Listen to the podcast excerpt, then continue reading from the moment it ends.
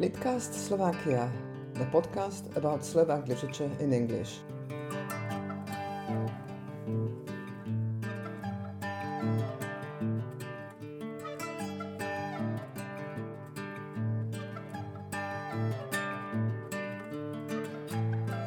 Welcome to Litcast Slovakia. My name is Julia Sherwood, and my guest for today's 28th episode of the podcast is Slovak translator and journalist Tomáš Hučko. Tomáš studied journalism at the Comenius University in Bratislava and philosophy at Charles University in Prague. He has written reviews, essays, and op ed pieces, as well as conducting interviews for a variety of Slovak and Czech media. He is the founder and editor in chief of the Slovak monthly Kapitál and has translated a number of books from English into Slovak, ranging from non-fiction through fiction to graphic novels, as well as works by Slovak writers into English. He has also published a novella, some short stories, and several radio plays. Hello, Tomáš. Welcome to Litcast Slovakia. Uh, thank you very much for inviting me. Thank you for coming. So let's start uh, talking about uh, your monthly Kapitál, which you founded in 2017.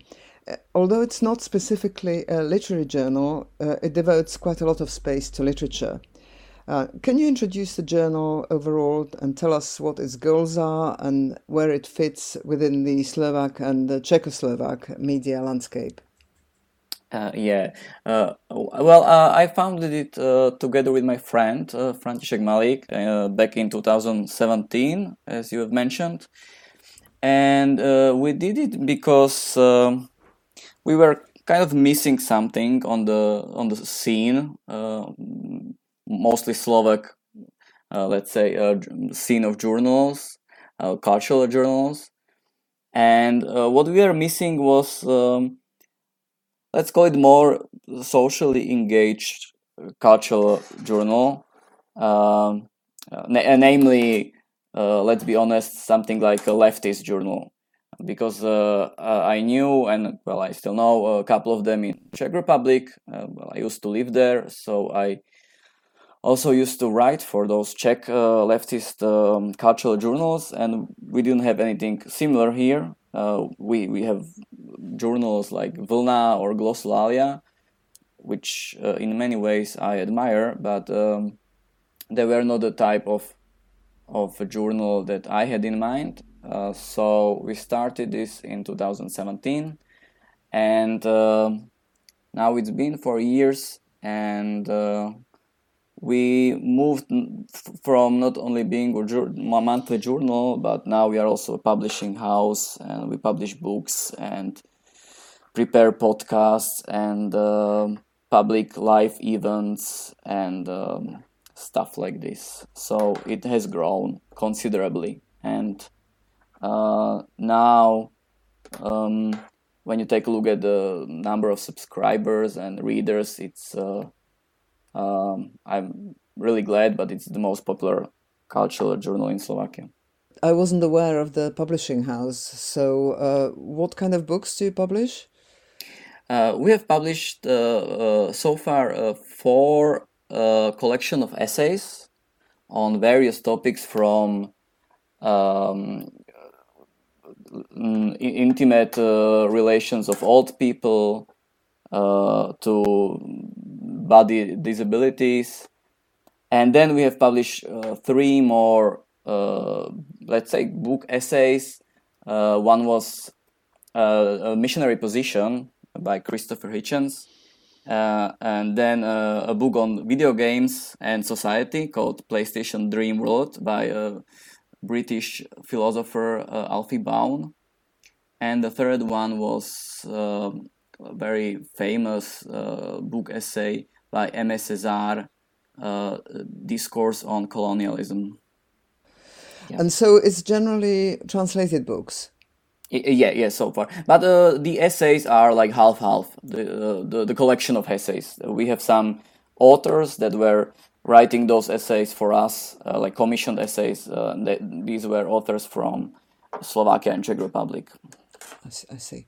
So you mentioned the podcasts, and I was going to talk about that. So they're called uh, Talks, and uh, within it, you co host a series dedicated to literature, uh, Koniec Hry, End of the Game, which I've been listening to while running. and uh, so from it, I learned that you've been reading or rereading 20th century Slovak literature, including some books written during the communist era within the constraints of socialist realism, such as Peter Jilemnický Kus cukru, a lump of sugar. Yeah. I have to say, you have my admiration. I don't think I could bring myself to read that kind of book. So, what draws you to this kind of literature? Well, I'm curious. That's one thing. Uh, I want to know what they were writing uh, about and uh, their style. And I must say, uh, do read Petr Jilemnický. He's pretty good. Uh, if you find some time for him, um, because he was writing, uh, you know, before communism, communism took over. Those books are from the 30s, both The Lump of Sugar and Pole Neorané. Um, and they are very nice social dramas. Um, they are very different from stuff written in the 50s uh, for example. Um, they are not that's not strict uh, socialist realism uh, because of the time they were written in. Um, yeah, and then then I was reading a lot of uh, different stuff from the 50s, 60s, and 70s. Um, some of it I liked more, some less. Um, um I really enjoyed, uh, for example, um, Alfonz Bednár's uh, vrch, Glass Mountain. Uh, that's an interesting one. Um, and then uh, from the 70s, uh, I liked Ladislav Ballek's Pomocník, uh, the assistant. I think those are really worthwhile books, even uh, worthwhile to uh, maybe one day translate into English.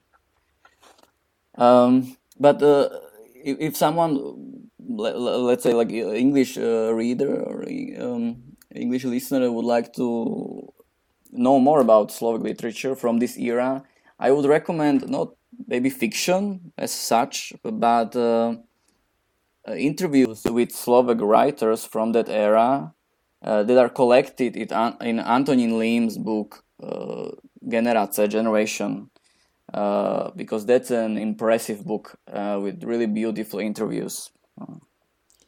Yes, I've actually been reading it now. So uh, you've actually anticipated one of my questions. So I was going mm. to ask you for some recommendations, but maybe also going back uh, to the pre-war era. Uh, did you come across uh, anything that uh, you think that has stood the test of time and might be of interest uh, to English language readers? Um, well, I, am not sure if if I would recommend right now something from the pre-war era. Uh, but but there are then many uh, I would call it socially engaged or socially committed books or political novels. Let's say I'm pretty interested in political fiction. Um, that might be in- interesting for uh, an English reader. I'm I'm not sure uh, which of these are translated. You might know better. Um, uh, but I think, for example, works by Peter Karvaš, such as absolute ban or seven witnesses.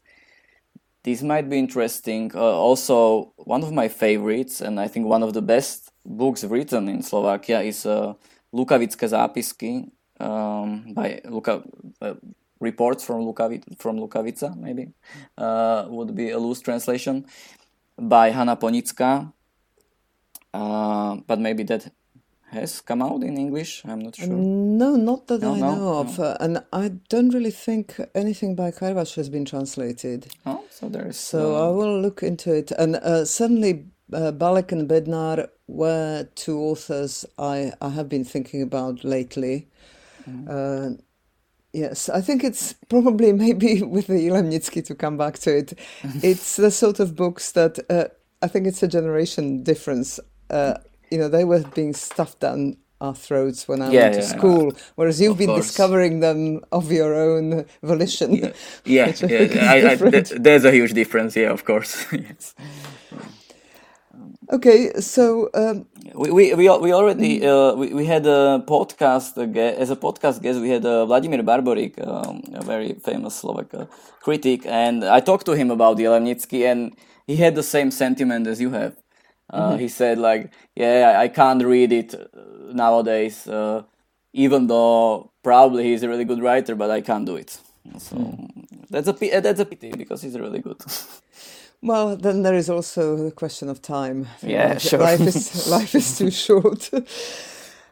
Uh, but I have I have uh, two more writers when you're asking for recommendations. Uh, uh, uh, another one that's my favorite, maybe political writer, uh, of course, is Ladislav Mňačko.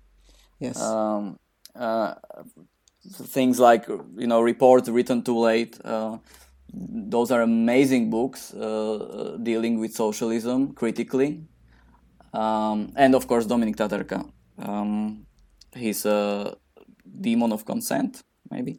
Uh, um, so these two, I don't know. You might know uh, if if if these were translated, Mňačko and Tatarka into English. Uh, Demon of Conformism has been translated, but hasn't come back. Hasn't come out as a book.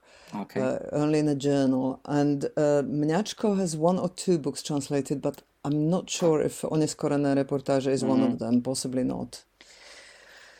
So yeah, it would be great to see these these books um, being out there for English readers. Thank you. Um, I'm taking notes of all of these. okay. Uh, I was uh, uh, going to talk about children's books because uh, you devoted the last issue of Kapitál in 2020 to fairy tales, and uh, you conducted a survey of the best Slovak children children's books published since 1989. So, what would you say were the most interesting trends that emerged from the survey, and which books came out on top, and which ones are your personal favorites? yeah, I can't really say which one came on top. Th- there wasn't any chart, but uh, we, we had maybe 30, 40 people um, from Slovak literary world uh, answering this question. What, what are their favorite um, fairy tales uh, since 1989? I know the one that uh, was mentioned pretty fairly, uh, maybe the most, was Dušan Taragel's uh, rozprávky pre neposlušné deti a ich starostlivých rodičov. Um, maybe you know fairy tales for naughty children and their caring parents. Uh, this one was uh, mentioned uh, often. Then Monika Kompaníková, hlbokomorské rozprávky, um, deep sea fairy tales. Uh, and the third one uh, mentioned often was Erik Jakub Groch's Tuláčik a Klára. You know, Little Bum and Clara, maybe. Uh, so maybe these three would kind of like uh, come on top. Uh, uh, and then my favorites, um, I don't have that many since uh, I don't have children yet. Maybe it will change uh, then. But um maybe two of them would be um, Marek Vadas's uh, Útek, The Escape. That's a very nice uh, book for children about migration, about a little kid who migrates with his dog. In Africa. Yeah, yeah. And uh, another one uh, is is quite recent. Uh, a poet Mirka Ábelová uh, published uh, very nice uh, children's book, uh, and it's a versed. That's that's that's a nice change. Uh, it's a versed book um, written in rhymes. It's called Pes Moko a oko. Uh, The dog Moko and his eye. So um, maybe these two.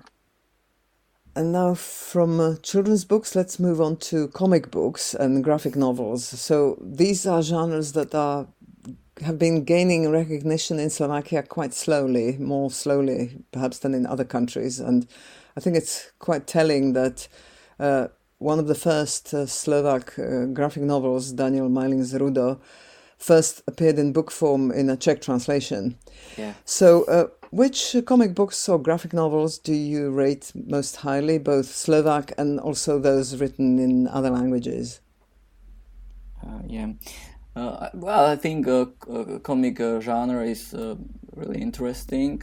That's also a, a reason we dedicated one issue of Kapitál to political comic books, and also one one episode of our podcast was dedicated to political comic books.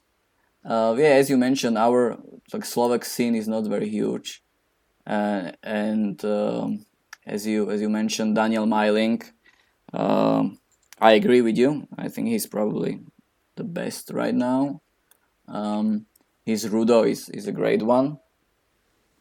And uh, from the foreign ones, I, I really like them, uh, not because I translated it, but I really like Maus. uh, uh a comic book about Holocaust. that's, uh, of course, a very strong one. Um, so you uh, translated that into Slovak? Yeah, yeah, yeah, yeah, I did. Yeah, I did. which was, um, on one hand, easy, like language-wise, but uh, content wise it was hard because uh, mm. It's not easy to translate the book with such a heavy topic.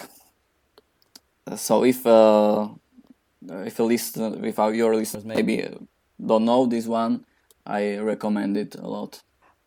And uh, so that actually takes us now to your work as a translator.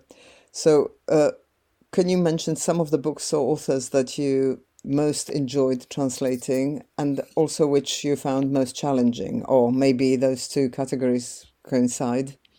Uh, no they don't coincide in my case. Um, what i enjoyed a lot uh, i must say was uh, john fante's uh, ask the dust. Um, because firstly that's uh, one of my favorite books. Um, I have a strong, you know, emotional bonding to the book, and um, I really like uh, his style and, and his language. And I spent maybe two years with him reading all of his novels and all of his short stories and his biographies and uh, basically everything there there is to find about Fante. So I would really get to know him well, um, and I enjoyed that. I think that also came out well. I think the book was quite successful, and um, um, the more the more difficult ones were, for example, uh, Walden by Thoreau. Um, that's a pretty uh, pretty difficult book, uh, mostly be- because of all the special terms that he he's using. You know, he was very uh, very well versed in uh, uh, entomology and botany and ancient philosophy and, and all of these uh, fields. So I had to um, look up a lot of special terms, and uh, you know now I'm I'm I'm, I'm uh, finishing a translation. Maybe I have last last chapter and that's a book by a novel by John Steinbeck uh, called "In Dubious Battle." It's uh, one of his one of his uh, earlier novels, and uh, it turned out to be a difficult one. I didn't expect it. I expected it to be pretty easy because I read it and a few years ago, and I just remembered a lot of dialogues, and I thought like, okay, this would be fun. Um, I could do it quickly. Um, and it turns out sometimes dialogues can be much more difficult to translate uh, uh, than other texts. So um, I'm struggling with this one for a year year now because um, it was it was published in 1936, so it's full of 30s American slangs that workers were using. So I'm just trying to find equivalent words in Slovak, and that's not easy. Yes, slang and dialect uh, yeah. are really notoriously difficult, and uh, transplanting it from one continent to another, from one era to another. Yes. Well, good luck with that, and. Uh, Thank you very much for coming on the podcast. Uh, it was really great talking to you, and uh, I hope we'll get a chance to actually meet in person one day. Yeah, that would be great. I would really like that. to meet with anyone in person would be great, oh, yeah. but with you especially, yeah, I would like that. Let's hope so. Let's hope so. Yes. Thank you. Bye. Thank you.